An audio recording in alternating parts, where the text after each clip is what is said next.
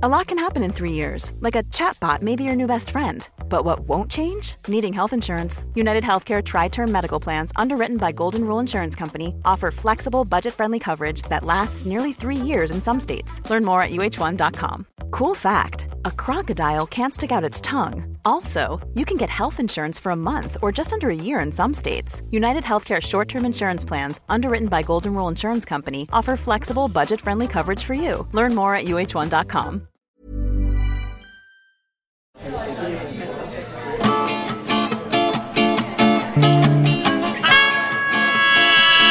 Hello and welcome to Spark. We tell true stories We tell them live. and we tell them across the UK. This story was told by Nicola. At the Brixton Ritzy.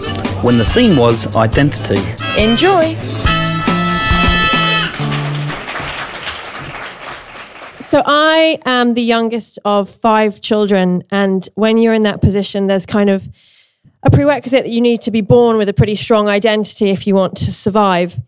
Um, and I learned really fast, and I became a very outwardly confident and chatty, uh, cherubic young girl, and I became the star of the local village pantomime um, playing actually a Liverpudlian dwarf uh, in Snow White and Seven Dwarfs, um, of somewhat of a legend, really, in the community. So I was about eight years old, absolutely bossing it, um, pantomime legend. And then my eldest brother um, moved to London and uh, started up a band, and very quickly actually became famous. And I basically overnight went from being Nicola Martin, uh, Whitestone Village superstar, to being Chris Martin from Coldplay's Little Sister. And so that kind of changed everything because uh, that was what people became interested in me for, or what I believed that people were interested in me for. And I was enormously proud of my brother. And for whatever you think about Coldplay, he's a nice guy. Um, I can assure you. But anyway, so I became a little bit defensive, and um, I would be very paranoid that when people who I spoke to that I thought liked me, if I found out then they knew about my brother, I would suddenly be very distrustful and not cool about it. Anyway, so I changed my name um, to Nicola Wren when I became an actor, and because I didn't want anyone to think I was um, going to be doing nepotism and all that shit. So uh, I was on my own path. Anyway, so I, I skip to six years ago when I uh, was living in New York for a couple of months, and um, my brother was on tour, and they were playing this uh, gig in sort of bumfuck New Jersey. It was really difficult to get to, actually, quite inconvenient. Uh, and my friends and I got on a bus and we went over there and we watched the gig. And the best thing for me about uh, Coldplay concerts is that it's like the one place where I can really just be free. And also, there's a lot of free booze. So I take my friends. It's like I'm hosting a party that I haven't paid for. And uh, this particular night, I'm really on form. And uh, we're really going for it and we're really enjoying the whole thing. And we get so carried away that we miss the car at the end of the gig going from backstage to the after show party in uh, in downtown Manhattan. And because it genuinely is in the middle of nowhere, this this stadium, we're like we get a bus. There's no buses, there's no taxis, or everything is just full. So my friend, who's kind of like a hippie sort of character, she was like, "Well, we'll just hitchhike home." And at this point, we were very drunk, and uh, we're trying to flag people down, and it's not really working. And she and I'm like, "Oh, I've got I've got this fantastic idea. I'll just tell people who my brother is." So start approaching people and like, excuse me, actually, I'm Chris Martin's sister and I really need to get to the after show party. Anyway, so eventually these lovely people pick us up, this couple, and we get chatting as they drive us. And this guy, Adam, tells me about how his friend John had bought the tickets for Coldplay for uh, $400 per seat. Now they're good, but they're not that good. And uh, he tells me about how his friend John was uh, supposed to come with them that night, but just before they were leaving, his best friend had come home from Afghanistan where he'd been fighting. And John, this lovely guy, had given his tickets to his friend who had come back from Afghanistan and said, please take them and go and have a nice evening with your wife. So I'm sitting in the back of this guy Adam's car and I'm just like, this is the most amazing story I've ever heard. And I say, well, what's John doing tomorrow? Because I'll get him tickets for tomorrow night's show. I just want to point out this point, like that's not like a saintly thing to do. It's very easy for me to do. I'm not offering, but it is easy. Um, so I really wasn't doing anything very heroic. Anyway, Adam's like, well, okay, if you if you think if you really think you can do that, didn't really believe me, but gave me his number anyway. So I I I sorted out the tickets, and I texted him the next day, said they'll be at the box office. Just tell him to go and get them. Anyway, Adam replies, he's like, thank you so much. I don't hear anything for about three months, and then my friend emails me and says, I just saw this posting on Facebook, and it was by this guy, John, uh, who had given his tickets away, and then I'd got his tickets for. And it was this huge post, and it said, If you believe in karma, read this story. And he'd written all about how he'd spent all this money on these tickets, and he was so pumped up about going to see Coldplay. Woo. And, uh, and that he'd given them to his amazing friend who's just his mar- whose marriage was amazing. He kept talking a lot about the marriage actually. Uh, then he was he was talking about how then his friend Adam had called and been like, I just gave these very drunk girls a, a ride home, and one of them says she's Chris Martin's sister and that she's sorted tickets out for you, and I don't know if it's true, but I think you should go. And this guy John's like, what is Chris Martin's sister doing hitchhiking home from a Coldplay concert? Like, why hasn't she got a limo? My thoughts exactly, John. Um, cheers for that, brother. Uh, anyway, so we're uh, so anyway, I'm reading this thing, and he and he goes on to say how he he shows up to the the gig and goes to the box office, and he says, "Are there any tickets here for John Cabales?" And they say no, and John's like, "Oh my god, that girl was obviously just nuts."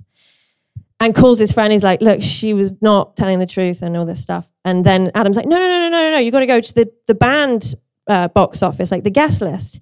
And so John goes there and he picks up his tickets and is very happy and and has a wonderful time at the gig. And he writes um, at the end of this lovely post about karma and paying it forward and how you know he had done something lovely for his friend and his friend had done something really lovely for me. And i'd in turn done a small favor that looked quite lovely but was as i said very easy. And he just wrote thank you nicola martin. And i hope one day i can meet you so that i can remember that karma really exists. And i haven't met him but if i did i would like to thank him because reading his post was kind of the first time that I ever felt okay about being Nicola Martin and Chris Martin's sister all in the same person. And I realized that actually that's just an, a little aspect of my identity that I can use just to bring a little bit more joy into some people's lives when possible. Thank you. That was Nicola. Next up, Andre. with another story about identity. So when I was 17, my father sat me and my brother, who was two years younger than me, down. And uh, about a year or so before that, my mother had died. And um, my father said to us, Well, uh, well, we waited till you'd got through your uh, GCSEs. We thought you should probably know that you're actually adopted. And it was really interesting because my brother reacted in one way and I reacted in a completely different way. My brother reacted in a kind of, oh my God, what have you been doing all these years? Because he'd kind of been saying, I think I am adopted, and they denied it. And, and, um, and I was actually quite relieved because I thought, well, I never really got on with my parents that well. And I had this kind of Disney idea that uh, there was some lovely family out there that would have all this money and all this like live in a castle and and I would I would I would kind of go and be with them and it would all be fine and it would all be lovely. So I was actually quite excited about the idea that I was adopted. So anyway, I, I kind of took that on board and uh, quite a few years went by and I didn't really do anything about it. I didn't really pursue where my genetic original family was from until I was maybe 15 years older. And then I had a conversation with my father, and this is in terms of identity, I think name's quite important. So I grew up with the name Bill, and uh, short for William, and I hated the name Bill. I didn't think I was really a Bill. I didn't think I was a William either. I was just brought up with this name.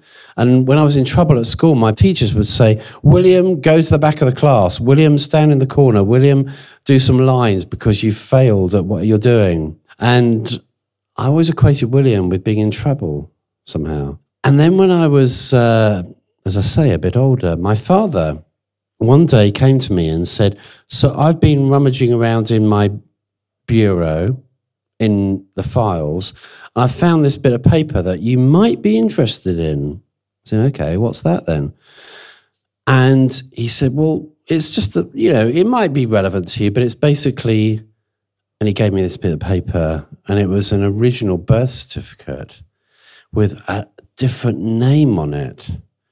And the name on this birth certificate, which obviously was something that my genetic mother had done before I was adopted, was Andre. And I thought, that's a much cooler name. I really like that name, Andre. It's kind of artistic. And I was an actor and I'd been to drama school and I thought, yeah, that's me. I can do with the Andre thing. I didn't like the Bill thing. The Bill thing seemed so small. Nothing wrong with the name Bill, but for me, it was crap. So I, just saying, you know. And so, so for me, the name Andre was this expansive French kind of thing, and it was kind of sexy and it was good. And um, I think I was given the name Andre because I was born in Jersey, which is kind of halfway to France anyway, and it's very French orientated. So I took on this name, and it took me a few years to sort of get my head around this new name. And then after a few years, I decided to change my name by deed poll to Andre.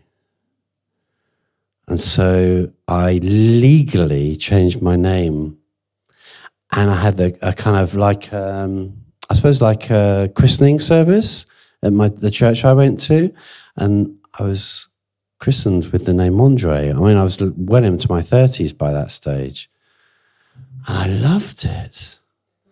I thought, now I, it's all going to take off. I'm going to be Andre, the actor, the writer, the creative kind of person. And what I discovered, I suppose, was that it takes more than a name to change your identity. And I would say the last mm, 15 years, I've been kind of working out what my new name means. And I, to be honest, I thought when I got my name changed, everything would change. I thought then I'll be a famous actor. Then I'll be making films. I'll be doing this. I'll be doing that. But really, it takes more than a name change. And I'm still working it out. And now I would say that even the Andre thing isn't really the whole story about who I am. It's just like a thing, but I can be not Andre, and that's okay as well. It's okay not to be the identity that we get given, even if it's a new name. Thank you.